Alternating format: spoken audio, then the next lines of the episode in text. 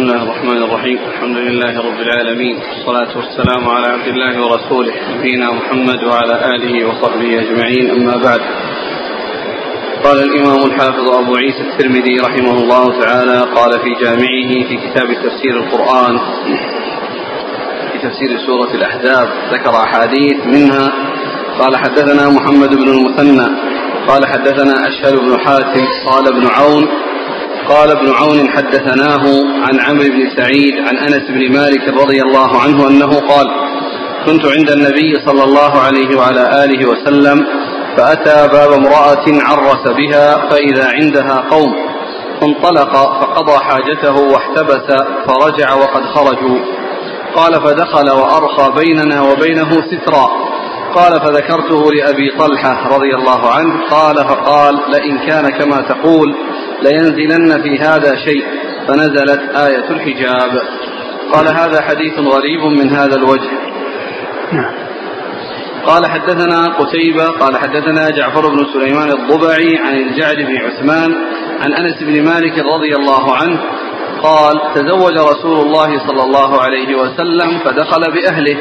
قال فصنعت أمي أم سليم رضي الله عنها حيثا فجعلته في ثوب فقالت يا أنس اذهب بهذا إلى رسول الله صلى الله عليه وعلى آله وسلم فقل بعثت إليك بها أمي وهي تقرئك السلام وتقول إن هذا لك منا قليل يا رسول الله قال فذهبت بها إلى رسول الله صلى الله عليه وسلم فقلت إن أمي تقرئك السلام وتقول إن هذا منا لك قليل. فقال ضعه ثم قال اذهب فادع لي فلانا وفلانا وفلانا ومن لقيت. فسمى رجالا. قال فدعوت من سمى ومن لقيت. قال فقلت لأنس عددكم كم كانوا؟ قال زهاء ثلاثمائة. لعلها عدد كم كانوا؟ عدد كم كانوا؟ لأنه ما يسأل عن عدد أنس. وإنما يسأل عن العدد الذين كانوا. قال قلت لأنس عدد كم كانوا؟ قال زهاء ثلاثمائة. قال وقال لي رسول الله صلى الله عليه وآله وسلم يا أنس هات التوب. قال فدخلوا حتى امتلأت الصفة والحجرة. فقال رسول الله صلى الله عليه وسلم ليتحلق عشرة عشرة وليأكل كل إنسان مما يليه. قال فأكلوا حتى شبعوا. قال فخرجت طائفة ودخلت الطائفة حتى أكلوا كلهم. قال فقال لي يا أنس ارفع. قال فرفعت فما أدري حين وضعت كان أكثر أم حين رفعت. قال وجلس منهم طوائف يتحدثون في بيت رسول الله صلى الله عليه وسلم. ورسول الله صلى الله عليه وسلم جالس وزوجته مولية وجهها إلى الحائط. فثقلوا على رسول الله صلى الله عليه وسلم فخرج رسول الله صلى الله عليه وسلم فسلم على نسائه ثم رجع. فلما رأوا رسول الله صلى الله عليه وآله وسلم قد رجع ظنوا أنهم قد ثقلوا عليه. قال فابتدروا الباب فخرجوا كلهم وجاء رسول الله صلى الله عليه وآله وسلم حتى أرخى الستر ودخل وأنا جالس في الحجرة. فلم يلبث إلا يسيرا حتى خرج علي وأنزلت هذه الآيات. فخرج رسول الله صلى الله عليه وآله وسلم فقرأهن على الناس. يا أيها الذين آمنوا لا تدخلوا بيوت النبي إلا أن يؤذن لكم إلى طعام غير ناظرين إناه إلى آخر الآية. قال الجعد قال أنس أنا أحدث الناس عهدا بهذه الآيات. وحجبنا نساء رسول الله صلى الله عليه وآله وسلم. قال أبو عيسى هذا حديث حسن صحيح. والجعد هو ابن عثمان ويقال هو ابن دينار ويكنى أبا عثمان بصري وهو ثقة عند أهل الحديث. وروى عنه يونس بن عبيد وشعبة وحماد بن زيد. قال حدثنا عمر بن إسماعيل بن مجالد قال حدثني أبي عن بيان عن أنس بن مالك رضي الله عنه أنه قال بنى رسول الله صلى الله عليه وآله وسلم بامرأة من نسائه فأرسلني فدعوت قوما إلى الطعام فلما أكلوا وخرجوا قام رسول الله صلى الله عليه وآله وسلم منطلقا قبل بيت عائشة فرأى رجلين جالسين فانصرف راجعا قام الرجلان فخرجا. فأنزل الله عز وجل يا أيها الذين آمنوا لا تدخلوا بيوت النبي إلا أن يؤذن لكم إلى طعام غير ناظرين إناه. وفي الحديث قصة. قال أبو عيسى هذا حديث حسن غريب من حديث بيان وروى ثابت عن أنس هذا الحديث بطوله. بسم الله الرحمن الرحيم الحمد لله رب العالمين وصلى الله وسلم وبارك على عبده ورسوله نبينا محمد وعلى آله وأصحابه أجمعين. أما بعد فهذه الأحاديث التي أوردها المصنف رحمه الله في تفسير سورة الأحزاب تتعلق بقصة زواج النبي صلى الله عليه وسلم من أم المؤمنين زينب بنت جحش رضي الله تعالى عنها وأرضاها وكان في زواجها أو عند زواجها نزول آية الحجاب واحتجاب زوجاته صلى الله عليه وسلم عن الناس. وقد جاء في بعض الأحاديث ما يدل على أن عمر رضي الله عنه هو الذي أشار على النبي صلى الله عليه وسلم في أن يحجب نساءه. فنزل القرآن بذلك. وهذا من موافقات عمر رضي الله عنه التي يقترح فيها على النبي صلى الله عليه وسلم شيئا ثم ينزل الوحي مطابقا لهذا الذي حصل اقتراحه من عمر رضي الله عنه. فهو كما قال عليه الصلاة والسلام إن قد كان في الأمم قبلكم محدثون فليكن فيهم أحد فهو عمر من هذه الأمة وهو أنه يقول الحق أو يقول الشيء فيوافق الحق. وقد تكون المسألة اجتهادية فيجتهد فيها ويصيب الحق مثل ما حصل في قصة الطاعون والدخول عليه. فإنه لما آه، عرضت عليه الآراء المتعددة والاجتهادات المختلفة اختار أن يرجع ولا يدخل على الطاعون ثم تبين بعد ذلك بقليل أن الحديث جاء بذلك عن رسول الله صلى الله عليه وسلم رواه عنه عبد الرحمن بن عوف رضي الله تعالى عن الجميع.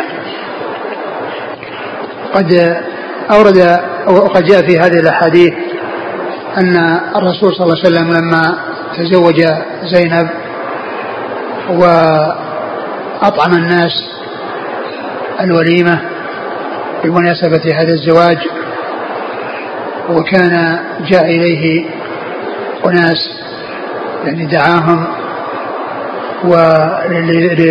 لتناول طعام الوليمة وقد جاء في بعض الأحاديث أنه أطعم الناس لحما وخبزا وجاء في هذا الحديث أن أم سليم أم أنس رضي الله تعالى عن الجميع صنعت طعاما حيسا وجعلته في تور وهو الإناء الذي يكون من صفر أو حجارة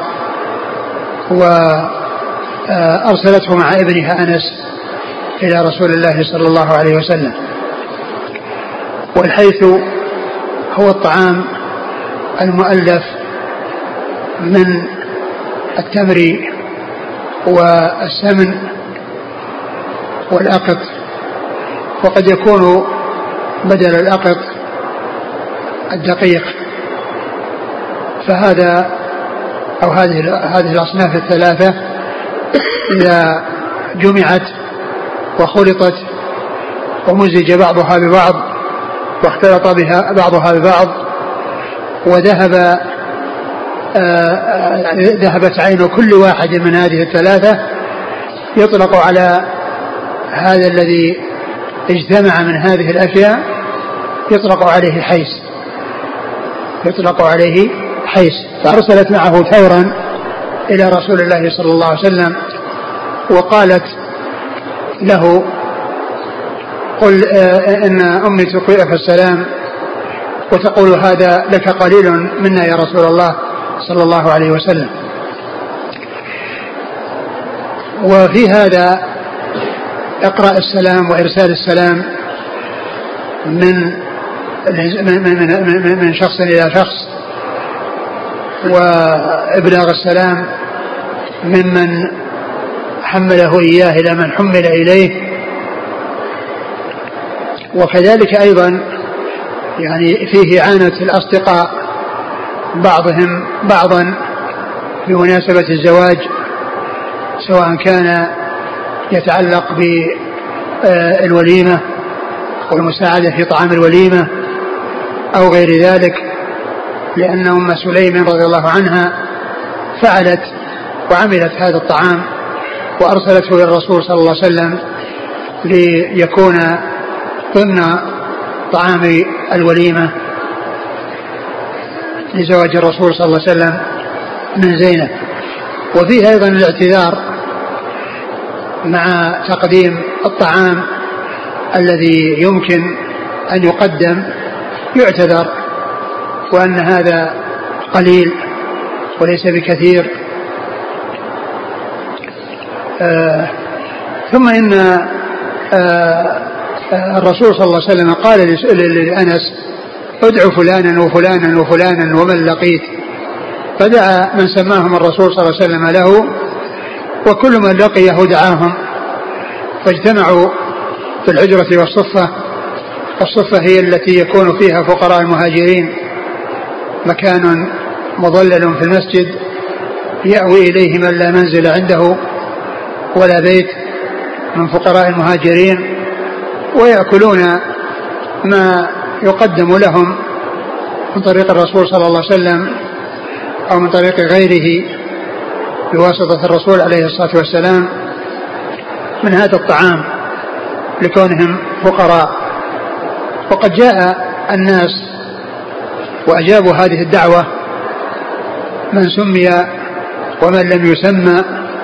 وسئل أنس عن عدد هؤلاء الذين حضروا فقال زهاء ثلاثمائة يعني يقربون من ثلاثمائة وأنهم وأن الرسول صلى الله عليه وسلم أمرهم بالتحلق يعني يكون على هيئة الحلقة المستديرة على الإناء الذي فيه الطعام فكانوا يأكلون ثم يقوم عشرة عشرة على مقدار الحلقة ثم يأتي عشرة آخرون حتى شبعوا جميعا وحمل أنس رضي الله عنه التوراة بعد ذلك وقال إنه لا يدري هل كان أثقل يوم يضعه أو حين وضعه أو حين رفعه يعني أن الله تعالى بارك في هذا الطعام وأنه مع كثرة هؤلاء الآكلين المتناولين لهذا الطعام فإنه لم ينقص لأن أنس رضي الله عنه آآ آآ لا يميز بين حالته عند وضعه وحالته عند رفعه أي أن أنه طعام بارك الله فيه حتى أكل منه من أكل وبقي, وبقي منه الشيء الكثير.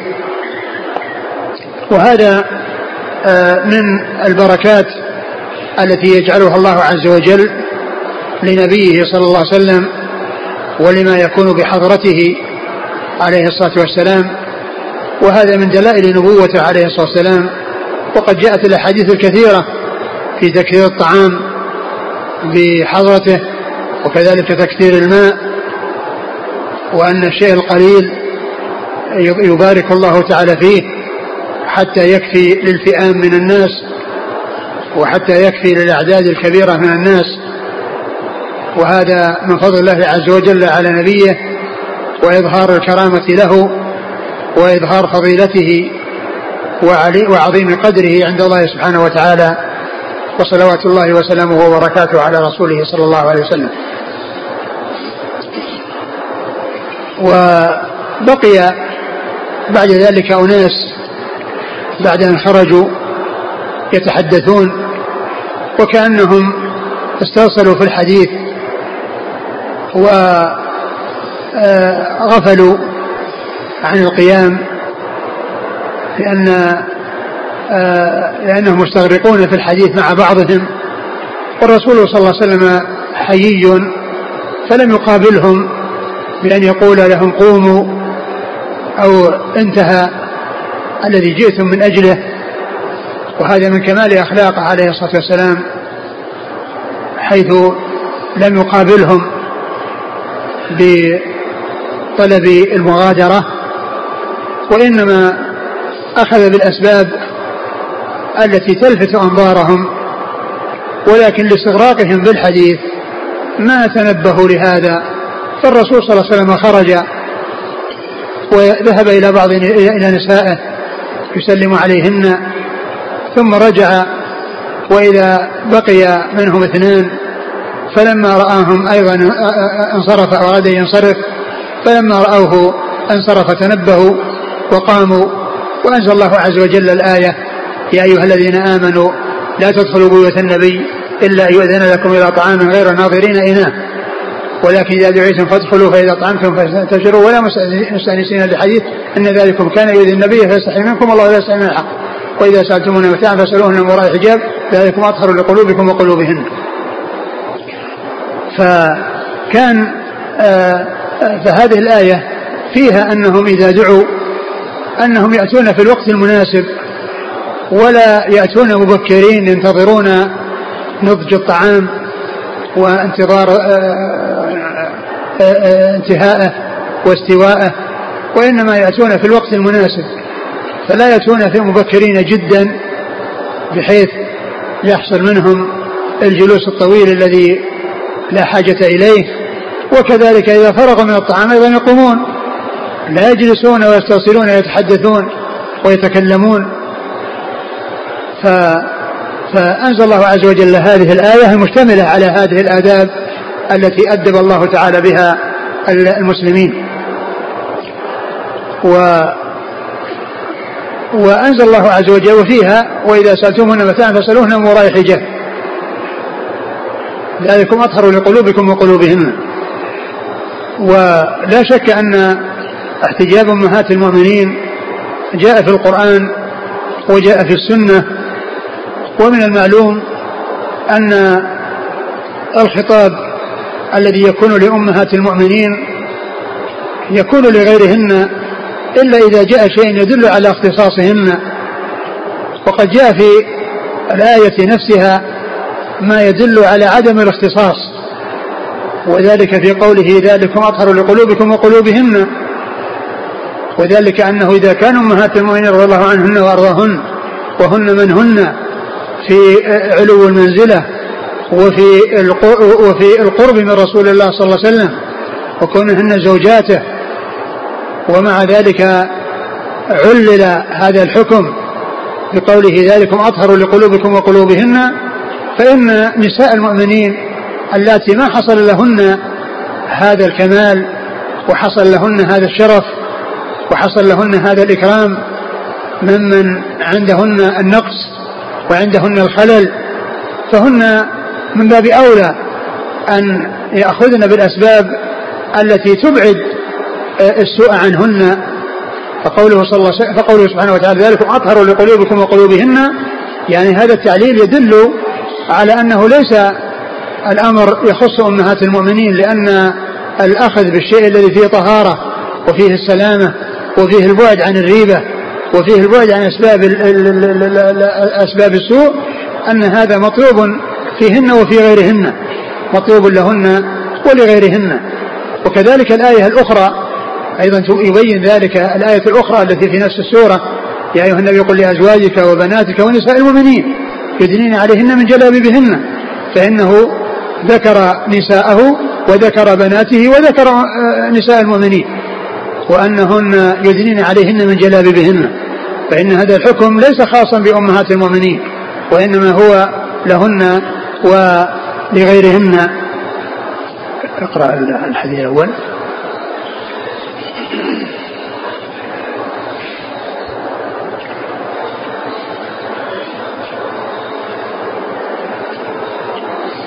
قال كنت عند النبي صلى الله عليه وسلم فأتى باب امرأة عرس بها فإذا عندها قوم فانطلق فقضى حاجته واحتبس فرجع وقد خرجوا.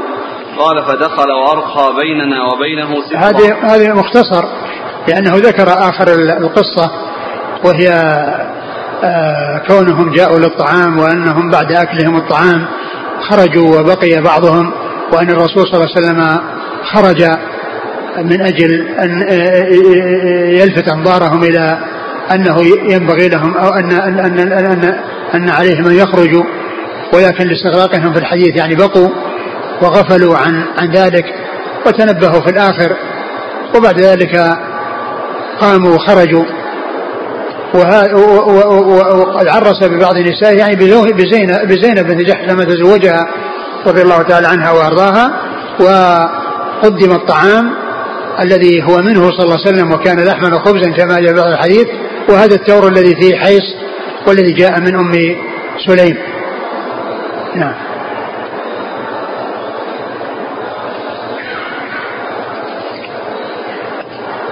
الحديث الثاني. في شيء في الحديث الأول؟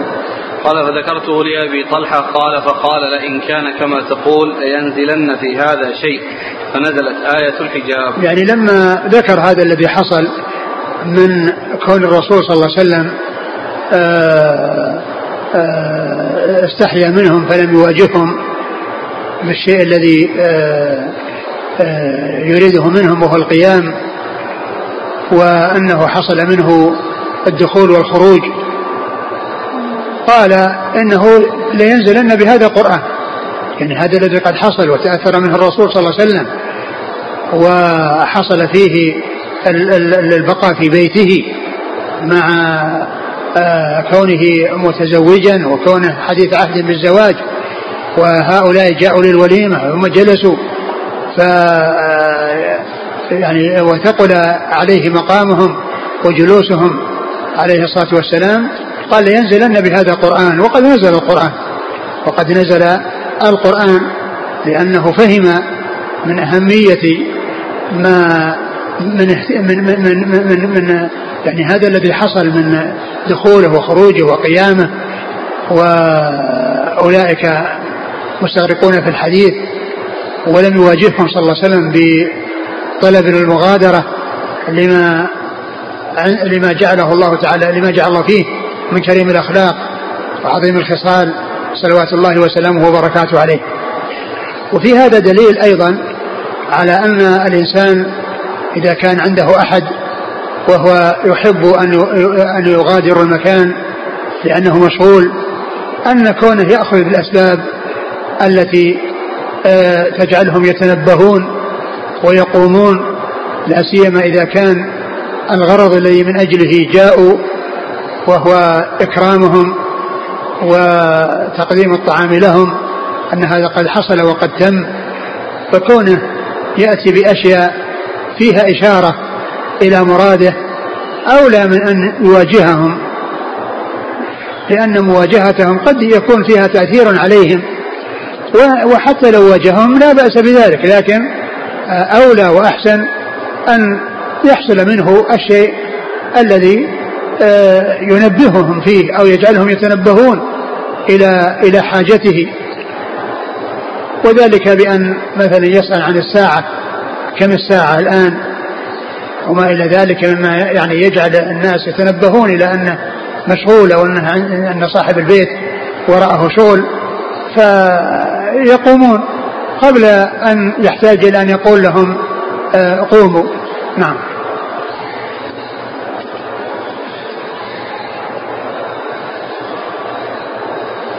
قال تزوج رسول الله صلى الله عليه وسلم فدخل بأهله قال فصنعت أمي أم سليم حيثا فجعلته في ثور فقالت يا أنس اذهب بهذا إلى رسول الله صلى الله عليه وسلم فقل بعثت إليك به بها أمي وهي تقرئك السلام وتقول إن هذا لك منا قليل يا رسول الله.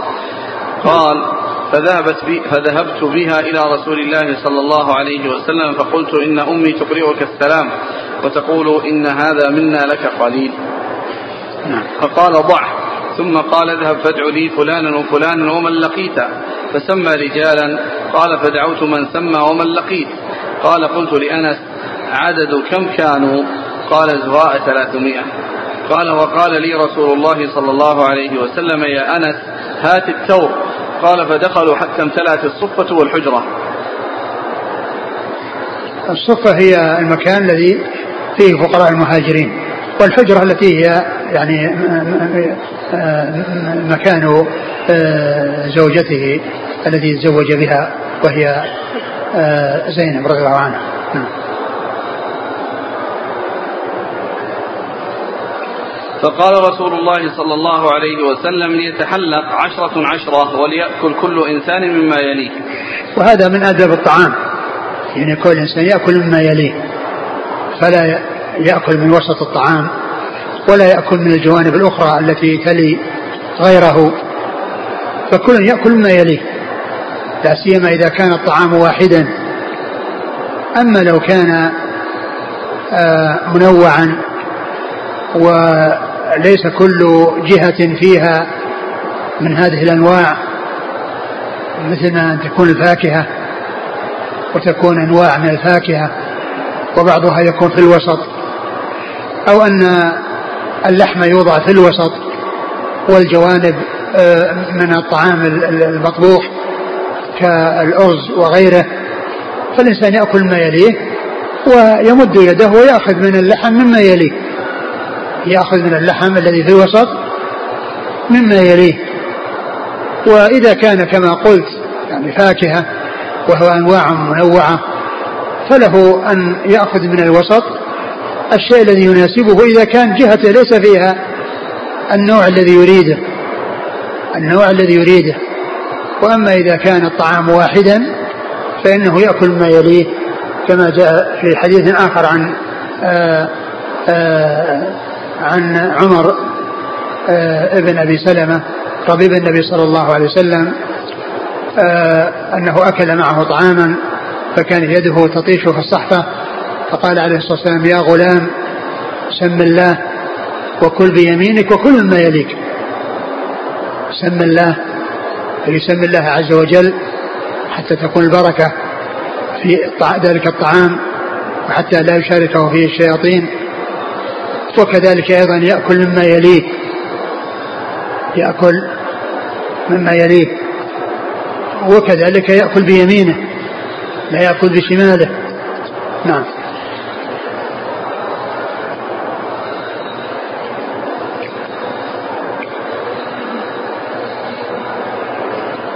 قال فأكلوا حتى شبعوا. قال فخرجت طائفة ودخلت طائفة حتى أكلوا كلهم. قال فقال لي أنس ارفع. قال فرفعت فما أدري حين وضعت كان أكثر من حين رفعت. قال وجلس منهم طوائف يتحدثون في بيت رسول الله صلى الله عليه وسلم. ورسول الله صلى الله عليه وسلم جالس وزوجته مولية وجهها إلى الحائط. فثقلوا على رسول الله صلى الله عليه وسلم فخرج رسول الله صلى الله عليه وسلم فسلم على نسائه ثم رجع. فلما رأوا رسول الله صلى الله عليه وسلم قد رجع ظنوا أنهم قد ثقلوا عليه. قال فابتدروا الباب فخرجوا كلهم. وجاء رسول الله صلى الله عليه وسلم حتى أرخى الستر ودخل وأنا جالس في الحجرة فلم يلبث إلا يسيرا حتى خرج علي وأنزلت هذه الآيات. فخرج رسول الله صلى الله عليه وسلم فقراهن على الناس. يا أيها الذين آمنوا لا تدخلوا بيوت النبي إلا أن يؤذن لكم إلى طعام غير ناظرين إناء. نعم. بعد.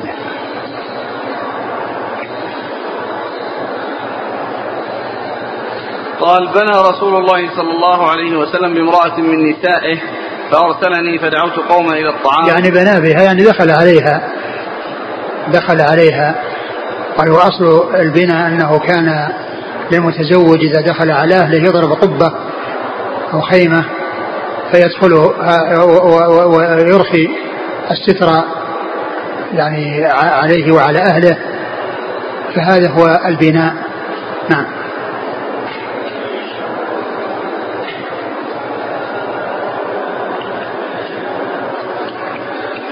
فأرسلني فدعوت قوما إلى الطعام فلما أكلوا وخرجوا قام رسول الله صلى الله عليه وسلم منطلقا قبل بيت عائشة.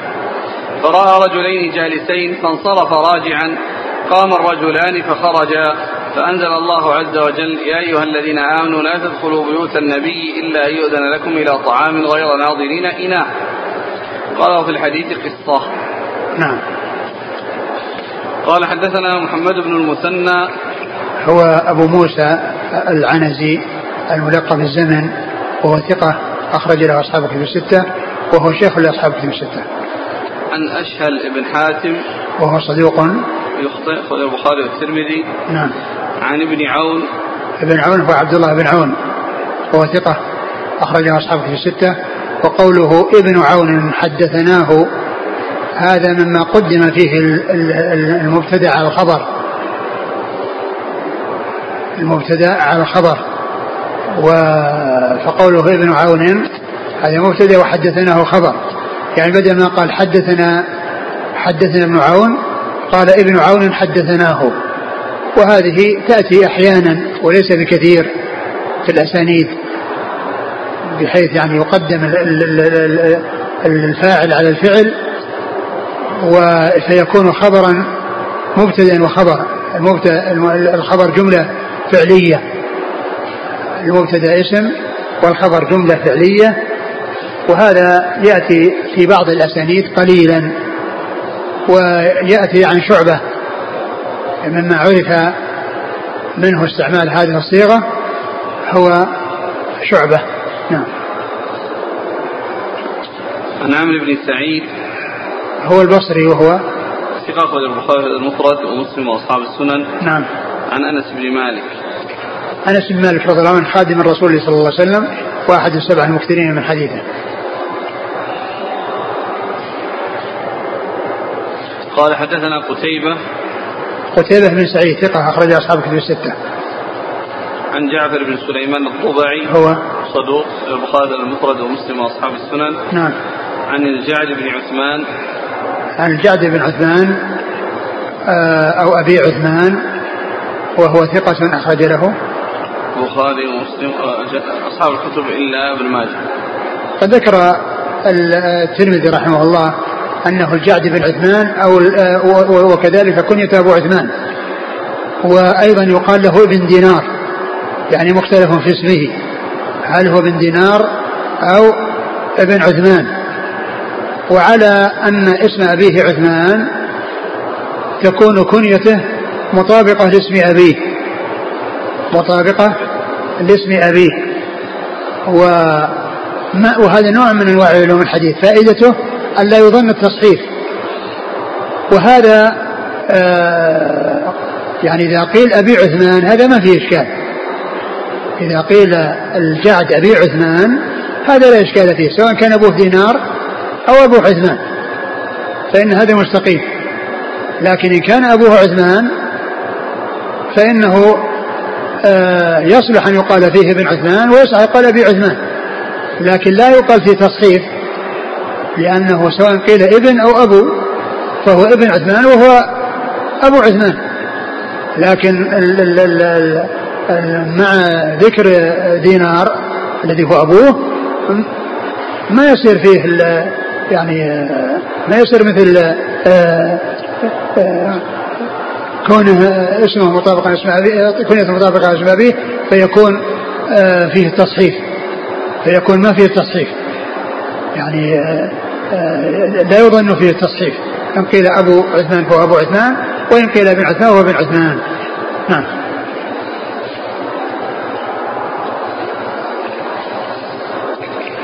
عن أنس؟ الإسناد؟ قتيبة؟ وجعفر عن جعفر عن الجعد عن أنس. هذا رباعي هذا من الأسانيد العالية عند الترمذي وهي الرباعيات. نعم.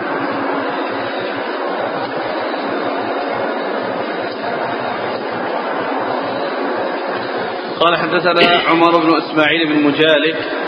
هو مقبول. متروك متروك. الترمذي. متروك نعم. عن أبيه. وهو صدوق يخطئ خرج البخاري والترمذي والنسائي في مسند علي. نعم. عن بيان. بيان بن بشر هو؟ ثقة أخرج أصحاب الكتب. نعم. قال وروى ثابت عن أنس. ثابت آه، بن أسلم البناني ثقة أخرج أصحابه الستة. يقول السائل إذا كلفني أحد أن أقرأ السلام على شخص آخر فهل هذا واجب علي أن أبلغه؟ لا أعلم ما أعلم شيء يدل على الوجوب. لكن آه، الإنسان إذا حمل يعني شيئا أو حمل أمانة يبلغ الأمانة. أما قضية أن يكون واجبا عليه ما, ما, ما لا أعرف يعني شيء واضح في هذا. معنى غير ناظرين إناه يعني غير منتظرين نضجه لأن إناه نضجه. يعني ما تأتون في وقت مبكر تنتظرون نضج الطعام وإنما يأتون في الوقت المناسب. يأتون في الوقت المناسب الذي ليس فيه إثقال على صاحب البيت. فإذا دعي مثلا في وقت معين لا يأتي قبله بوقت طويل ينتظر الطعام ينتهي وإنما يأتي في الوقت المحدد الذي حدد له. قال ناظرين إناه يعني لا تأتون مبكرين فهم مطلوب منهم أن لا يبكروا ولا يتأخروا. أن لا يبكروا وألا يتأخروا. ولهذا قال بعده وإذا طعمتم فانتشروا. فقولها غير ناظرين إناه يعني معناه ما يبكرون. وإذا طعمتم فانتشروا ما يتأخرون. وإنما يأتون للمهمة في وقتها ويخرجون بعد انتهاء المهمة. نعم. هل يؤخذ من الحديث أفضلية التحلق عشرة عشرة؟ آه التحلق كما هو معلوم هو للحاجة لأن الآن المكان يعني آه قد يكون المكان ما هو واسع ولا يجمع الناس كلهم بحيث يعني 300 يأتون ويجلسون في مكان واحد يقدم لهم الطعام. إذا كان هذا ما في بس لكن إذا كان المكان ضيقا ما في إلا هذه الطريقة وهي التحلق. ولا شك أن التحلق يعني يكون فيه سعة يعني فيه سعة لا سيما يعني آآ آه، آآ آه، إذا كثر الناس وصار وصاروا حلقا فإن الحلق تستوعب. بخلاف ما لو كان صماط ممدود والأواني في آه، فيه فإن الأطراف يكون فيها عدد وأما في الوسط فإنه ما يكون فيه إلا عدد قليل متقابلين. عدد قليل متقابلين. لكن إذا وضعت الحلق يكون يستوعب أكثر مما لو كان آه، بسماطا واحدا ممدودا آه، عليه الأواني فإن آه، العدد يكون الطعام كثيرا والعدد قليلا. نعم. يقول بعض الناس يتعفف من الطعام الذي أكل منه الناس قبله فهل في ذلك حرج؟ لا حرج في ذلك. عند الحاجة لا حرج في ذلك. نعم. تعفف هل في حرج؟ لا ما في حرج. إذا كان الإنسان بحاجة فهو لا يتعفف وإن كان وإن كان أنها يعني ليس بحاجة إلى الطعام ف سواء كان أكل منه أو ما أكل منه لكن يعني كونه موجود ويطيب نفس صاحب المكان بحيث أنه يأكل لأن لأنه يسره أن يأكل ولا يسره ويسوءه أن لا يأكل نعم. هل من شروط الوليمة البناء أم مجرد العقد يبيح الوليمة؟ هو كما هو معلوم بمجرد العقد حصلت الزوجية. بمجرد العقد حصلت الزوجية. ولو مات أحدهما ورثه الآخر لأن الزوجية بدأت بالعقد. فالذي ينبغي أن لا يتكلف فيكون عند العقد وليمة وعند الدخول وليمة. وإنما تكون سواء في هذا أو في هذا. لكن كونها عند الدخول أولى. ما سبب تولية زينب رضي الله عنها وجهها مع أنها لم تكن قد نزلت آيات الحجاب؟ آه، يمكن أن يكون يعني استحياء أو يعني أو أقول يمكن أن تكون استحياء. يقول عندنا في البلد يتم إعلان الوليمة في المسجد. فالمصلون تعودوا أن الإمام هو الذي يعلن بعد الفريضة إن كانت وليمة عرس أو عقيقة ومن يريد السفر إن كان هناك له وليمة. فهل هذا جائز؟ يعني يكون المسجد يعني يكون آه، الإعلانات تكون فيه في مناسبات كثيرة. يعني فيه ما فيه لكن في الأصل لا بأس. لأن الرسول صلى الله عليه وسلم كان في المسجد في بعض الأحيان وقد جاءه آه، بعض الذين يدعونه وإلى الطعام وقد في بعض الأحاديث أنه قيل له وهو في المسجد وقام للناس قوموا وقال للناس قوموا وهم في المسجد. لكن كون الناس يتخذون هذا طريقة يعني عندما يكون فيه أكل أو يكون فيه أي مناسبة مناسبات يعني الذي يبدو أن هذا خلاف الأولى. حتى لا يكون المسجد يعني إعلانات و... نعم. يقول عندنا من عادة الناس في البلد أن يقول لك إذا امتنعت عن طعام دعاك إليه يقول كل من أجل البركة. هل هذه اللفظة شرعية صحيحة أم فيها؟ والله يعني آه، البركة ما هو آه، كل إنسان يأكل آه، ثم تنزل البركة. وإنما يدعوه بالعبارات المناسبة وأن يسرنا أن تأكل وأن هذا أحب إلينا وإكرامك نريد إكرامك ونريد كذا. والبركة عند الله سبحانه وتعالى. ليست في كونه يأكل ثم تنزل البركة.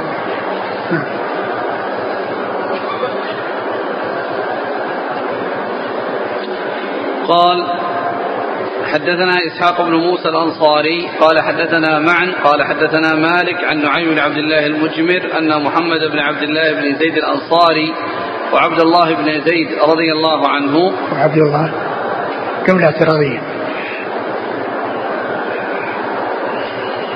وعبد الله بن زيد الذي كان أري النداء بالصلاة أخبره عن أخبره هذه ترجع لمحمد بن عبد الله محمد بن عبد الله. يعني محمد عبد الله آه، ترجع إليه.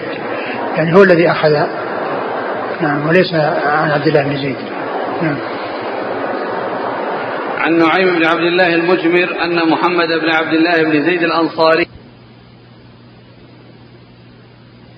قبلها وما بعدها استقام الكلام. لو قرئ ما قبلها وما بعدها ما يكون فيه الكلام نقص. فيقال لها جملة اعتراضية وهي يقول لا ليس لها محل من الإعراب. هي في الإعراب؟ يقول ليس لها محل ليس لها محل من الإعراب. يعني جمل ليس لها من الإعراب هذا منها هذه منها. نعم. عن أبي مسعود الأنصاري رضي الله عنه أنه قال أتانا رسول الله صلى الله عليه وآله وسلم ونحن في مجلس سعد بن عبادة رضي الله عنه فقال له بشير بن سعد رضي الله عنه أمرنا الله أن نصلي عليك. فكيف نصلي عليك؟ قال فسكت رسول الله صلى الله عليه وسلم حتى تمنينا أنه لم يسأل. قال ثم قال رسول الله صلى الله عليه وسلم قولوا اللهم صل على محمد وعلى آل محمد كما صليت على إبراهيم.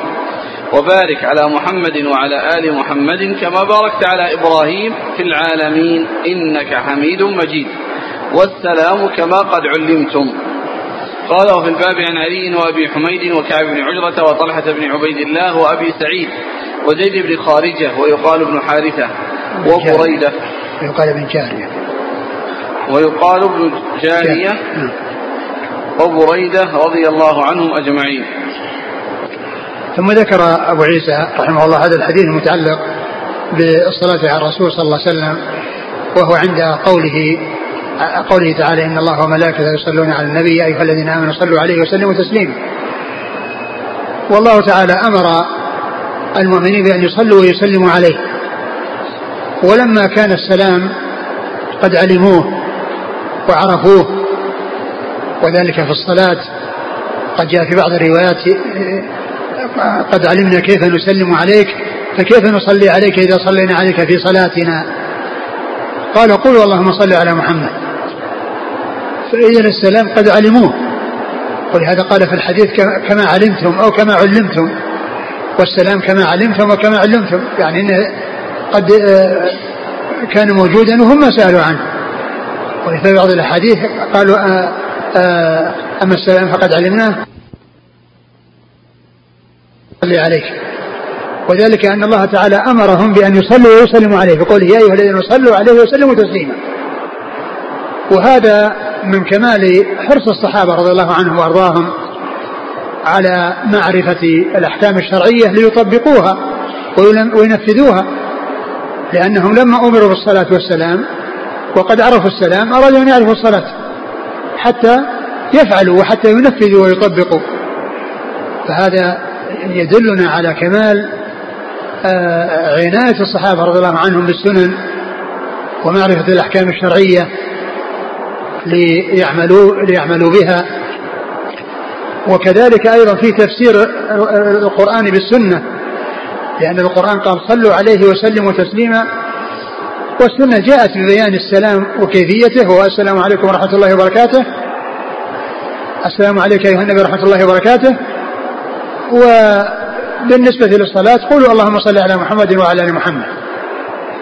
فلما كانوا علموا كيفية السلام في في أثناء التشهد التحيات لله والصلاة والطيبات. السلام عليك أيها النبي ورحمة الله وبركاته. سألوا عن كيفية الصلاة. سألوا عن كيفية الصلاة. هذا يدل على على على حرص الصحابة رضي الله عنهم على معرفة الأحكام الشرعية.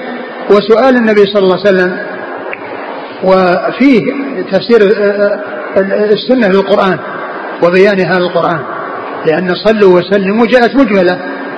لا ليس في بيان كيفية الصلاة ولا كيفية السلام. وقد جاءت الكيفية بالنسبة للسلام في حديث التشهد.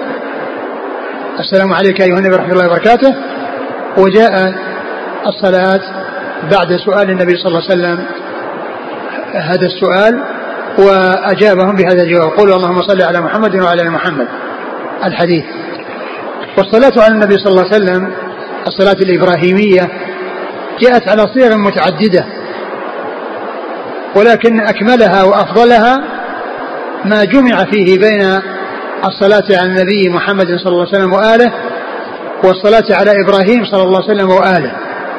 والحديث الذي معنا فيه الصلاة على إبراهيم دون آله في الموضعين. وجاء في حديث كعب بن عجرة الجمع بينهما.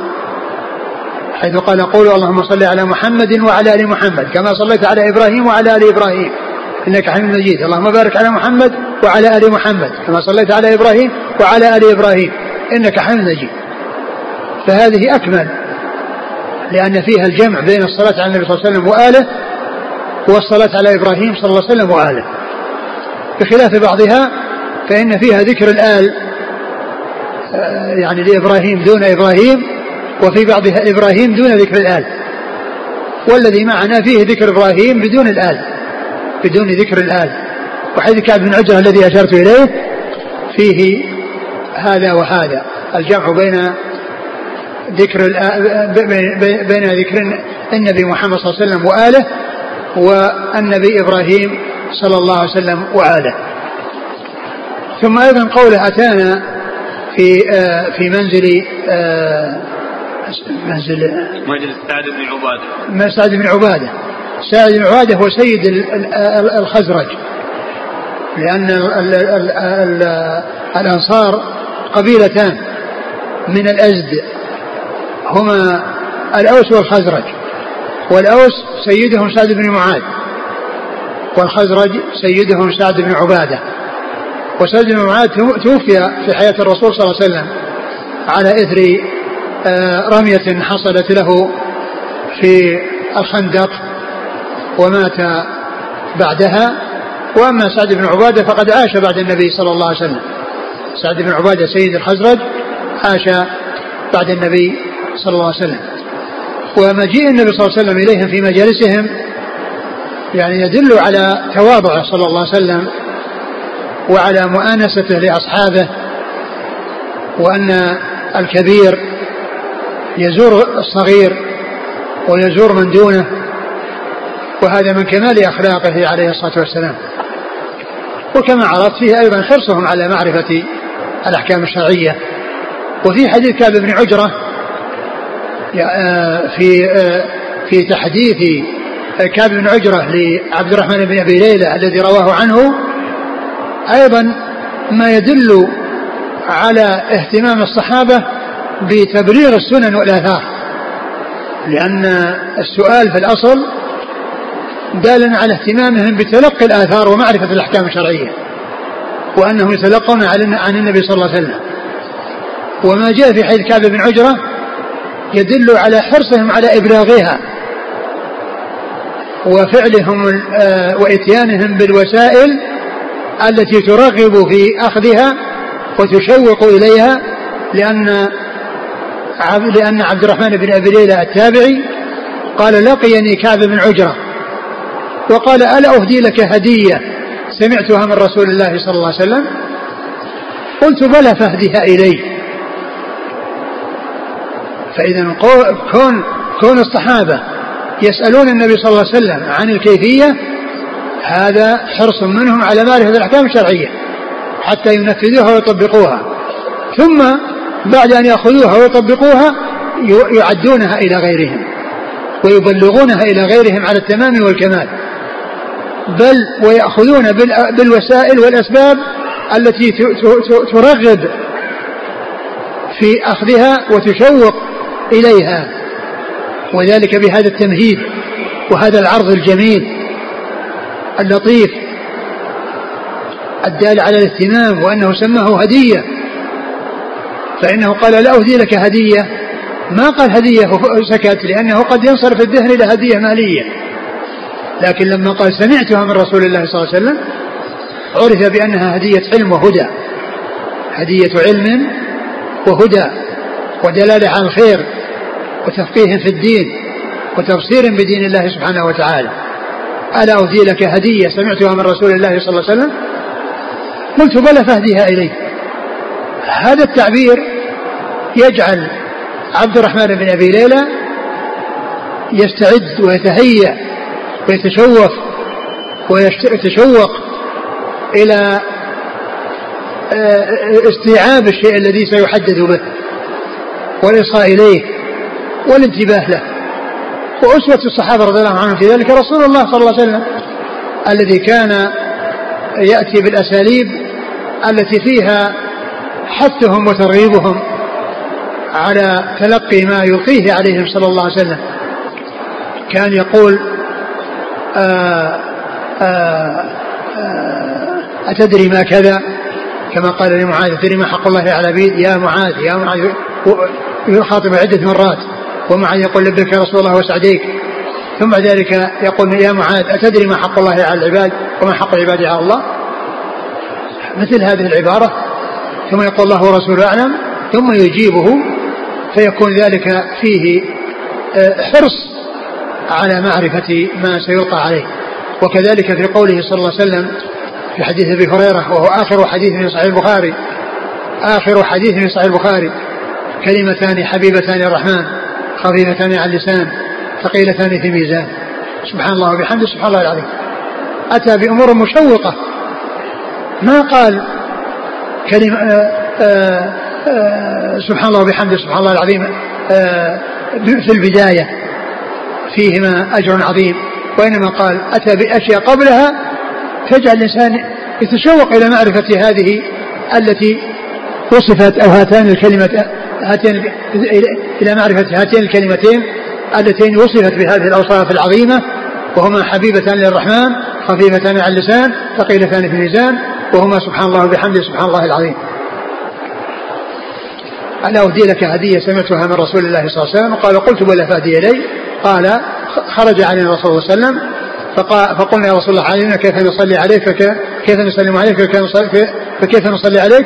قال قولوا اللهم صل على محمد وعلى آل محمد كما صليت على إبراهيم وعلى آل إبراهيم إنك حميد مجيد. اللهم بارك على محمد وعلى آل محمد كما باركت على إبراهيم وعلى آل إبراهيم إنك حميد مجيد. اقرا الحديث. خرج قال أتانا رسول الله صلى الله عليه وسلم ونحن في مجلس سعد بن عبادة. فقال له بشير بن سعد أمرنا الله أن نصلي عليك فكيف نصلي عليك؟ قال فسكت رسول الله صلى الله عليه وسلم حتى تمنينا أنه لم يسأل. ثم قال رسول الله صلى الله عليه وسلم قولوا اللهم صل على محمد وعلى آل محمد كما صليت على إبراهيم. وبارك على محمد وعلى آل محمد كما باركت على إبراهيم في العالمين إنك حميد مجيد. والسلام كما قد علمتم. يعني كما علمتم في التشهد. السلام عليك أيها النبي ورحمة الله وبركاته. السلام عليك أيها النبي ورحمة الله وبركاته. وقد جاء في بعض الأحاديث في صحيح البخاري في آخر الحديث أنهم كانوا بعده يقولون السلام على النبي ورحمة الله وبركاته. السلام على النبي ورحمة الله وبركاته. وهذا آه والصيغتان كل منهما تقال يعني يسوء للمصلي أن يقول في صلاته السلام على النبي ورحمة الله وبركاته كما جاء في بعض الأحاديث عن بعض الصحابة بعد ذكر الحديث أنهم كانوا يقولون بعد وفاته السلام على النبي ورحمة الله وبركاته وأن يقول السلام عليك أيها النبي ورحمة الله وبركاته. ويدل لهذا أن عمر رضي الله عنه كان يعلم الناس في زمن خلافته التشهد وهو على المنبر. فيقول قولوا قولوا كذا وفيه السلام عليك أيها النبي ورحمة الله وبركاته. السلام عليك يعني هذا يدل على أن هذا ليس عملا حاصلا من جميع الصحابة وأن هذا أمر لازم أن يقولوا السلام على النبي ورحمة الله وبركاته. لأنه بعد وفاة صلى الله عليه وسلم جاء عن بعض الصحابة هذا وجاء عن عمر رضي الله عنه أمير المؤمنين ويخطب على المنبر ويعلم الناس التشهد وفيه السلام عليك أيها النبي ورحمة الله وبركاته. كما جاء في تعليم الرسول صلى الله عليه وسلم الصحابة. السلام عليك أيها النبي ورحمة الله وبركاته. نعم. قال حدثنا إسحاق بن موسى الأنصاري. ال ال النبي صلى الله عليه وسلم كونه قال لهم قولوا اللهم صل على محمد. آه، قوله صلى الله عليه وسلم قولوا اللهم صل على محمد. ذكر الحافظ فتح أن أنه استدل بهذا على أن هذه الهيئة أو هذه الصيغة هي أكمل كيفيات الصلاة على الرسول صلى الله عليه وسلم. لأن الصحابة سألوا والرسول صلى الله عليه وسلم أجاب. فلو كان هناك جواب أحسن من هذا الجواب لأتى به النبي صلى الله عليه وسلم لأنه أنصح الناس للناس عليه الصلاة والسلام فهو أكمل الناس نصحا وأكملهم بيانا وأصحهم لسانا. فلو, فلو كان هناك شيء أحسن منه لأتى به صلى الله عليه وسلم. فكونه فكون الصحابة سألوا من أجل أن ينفذوا ما جاء في القرآن من الأمر بالصلاة عليه صلى الله عليه وسلم وهم أحرص الناس على كل خير والنبي عليه الصلاة والسلام أجابهم بهذا الجواب دل على أن هذا الجواب أو على أن هذه الصيغة أنها أحسن كيفية الصلاة على النبي صلى الله عليه وسلم. لأنه لو كان هناك شيء أحسن منها لأتى به النبي صلى الله عليه وسلم.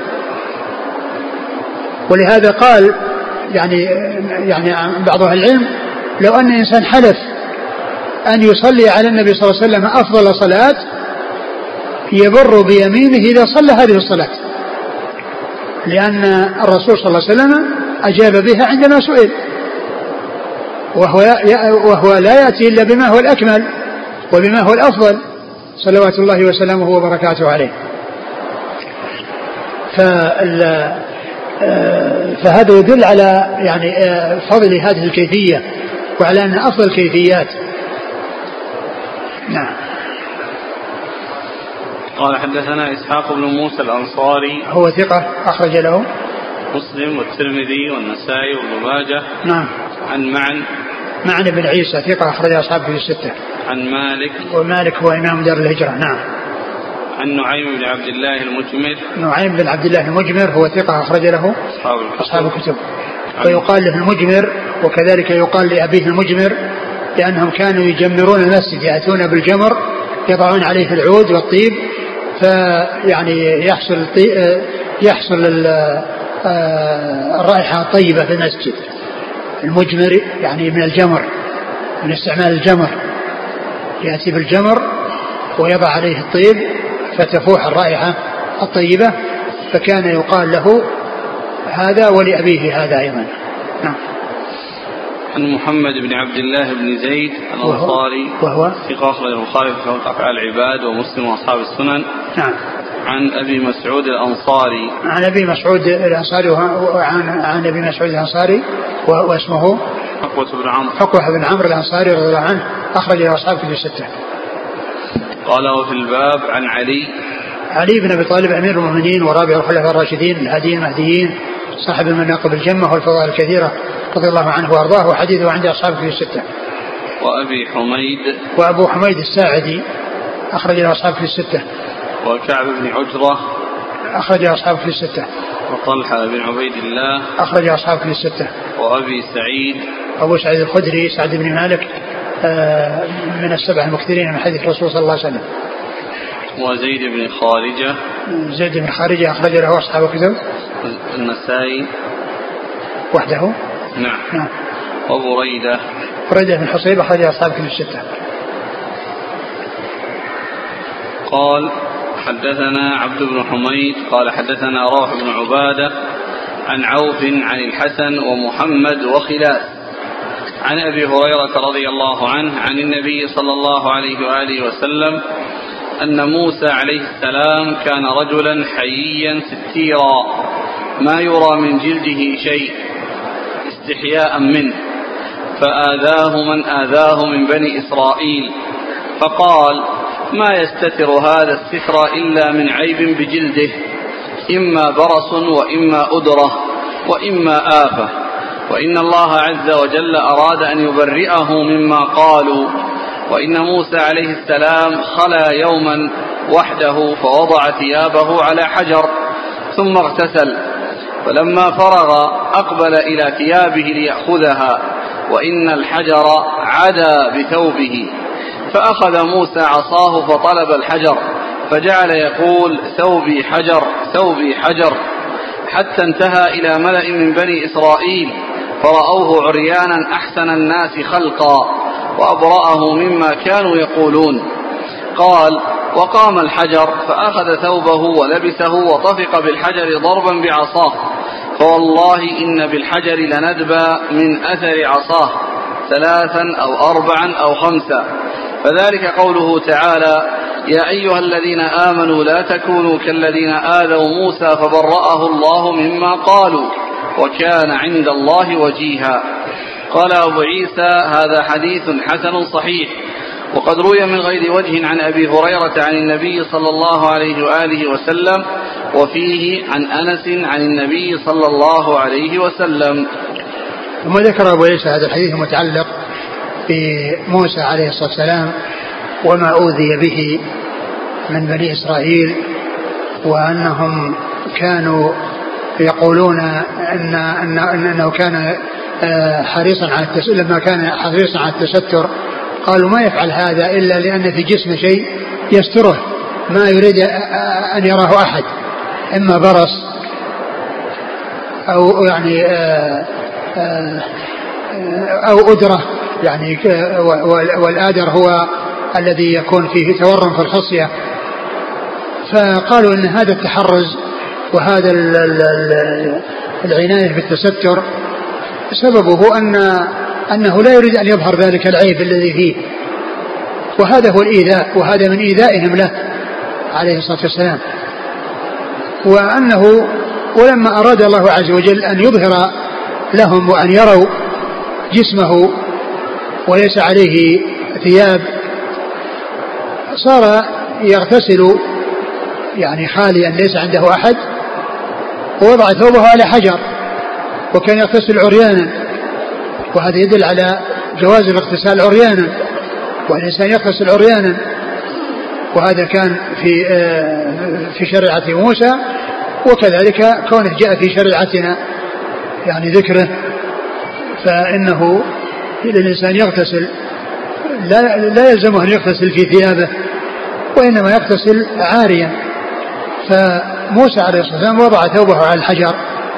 ثم إن الله تعالى جعل الحجر يتحرك وينتقل. فصار الحجر يمشي وثوب موسى عليه فلحق بالحجر. ويقول ثوبي حجر يعني أعطني ثوبي يا حجر. ثوبي حجر ثوبي حجر. حتى وصل إلى ملأ من بني إسرائيل قيل ولعل فيهم هؤلاء الذين تكلموا فيه. فرأوه يعني جسمه ليس فيه أي عيب وليس فيه أي آآ نقص وخلل وإنما الذي حصل منه إيذاء له وأن الله تعالى برأه من هذا الشيء الذي يقولونه بأن يسر هذه الطريقة التي بها تحول انتقل الحجر ومشى وهو الرسول وموسى وراءه يقول ثوبي حجر ثوبي حجر حتى لحقه وأخذ ثوبه وتحقق الشيء الذي أراد الله عز وجل أن يظهره من سلامة جسم موسى وأنه ليس فيه عيب وأن ما آذوه به أنه من الباطل الذي ليس له أساس وليس له أصل. نعم قال الحديث قال كان. أن موسى عليه السلام كان رجلا حييا ستيرا ما يرى من جلده شيء استحياء منه. فآذاه من آذاه من بني إسرائيل فقال ما يستتر هذا الستر إلا من عيب بجلده إما برص وإما أدرة وإما آفة. وإن الله عز وجل أراد أن يبرئه مما قالوا وإن موسى عليه السلام قال يوما وحده فوضع ثيابه على حجر ثم اغتسل فلما فرغ أقبل إلى ثيابه ليأخذها وإن الحجر عدا بثوبه. فأخذ موسى عصاه فطلب الحجر فجعل يقول ثوبي حجر ثوبي حجر. حتى انتهى إلى ملأ من بني إسرائيل فرأوه عريانا أحسن الناس خلقا وأبرأه مما كانوا يقولون. قال وقام الحجر فأخذ ثوبه يعني قام الحجر وقف. بدل ما كان يمشي وقف. وإذا أظلم عليهم قاموا. يعني يمشون إذا حصل النور وإذا أظلم وقفوا مكانه. فالحجر كان يمشي ويسير ولما يعني رأى تحقق يعني حصل ذلك الذي أراد الله عز وجل أن يكون وهو إظهار موسى وسلامته وقف الحجر ولبس ثوبه وكان يضرب بالحجر وفيه ندب يعني أثر من ضربه يعني عدة في عدة أماكن. والندب هو أن يكون في الجلد يعني آه، تأثر و آه، يعني دون أن يكون آه، عميقا يعني يظهر من الدم. وإنما هي يعني علامة يعني من من أثر الضرب. يعني كان في ذلك الحجر الذي ذهب بعصاه. وهذا يعني ما حصل من العصا في هذا داخل تحت قوله ولي فيها مآرب أخرى. وهي فيها ماري أخرى. فإنه ضرب هذا الحجر وحصل فيه ما حصل وضرب الحصى الحصاة وانفجرت من اثنتا عشر عينا وضرب البحر فكان كل فرق كالطود العظيم. نعم. والله إن بالحجر لندبا من أثر عصاه ثلاثا أو أربعا أو خمسة. يعني عدة مواضع. نعم. فذلك قوله تعالى يا أيها الذين آمنوا لا تكونوا كالذين آذوا موسى فبرأه الله مما قالوا وكان عند الله وجيها. والوجاهة في القرآن جاءت في حق موسى وفي حق عيسى. في حق موسى في هذه الآية وكان عند الله وجيها وفي حق عيسى في سورة آل عمران وجيها في الدنيا والآخرة ومن المقربين. وجيها في الدنيا والآخرة ومن المقربين. ولا شك أن آه، أنه آه، حيث كان موسى وعيسى وجيهان عند الله عز وجل فنبينا عليه الصلاة والسلام أعظم جاها وأعظم شأنا عند الله سبحانه وتعالى. ولهذا تخلف هذان اللي هم موسى وعيسى وغيرهم من الرسل عن الشفاعة العظمى وتحققت للرسول الكريم صلى الله عليه وسلم والله تعالى أعلم وصلى الله وسلم وبارك على اله ورسوله نبينا محمد وعلى آله وصحبه أجمعين. نقرأ الإسناد. قال حدثنا عبد بن حميد ثقة أخرج البخاري تعليقا ومسلم وأصحاب والترمذي.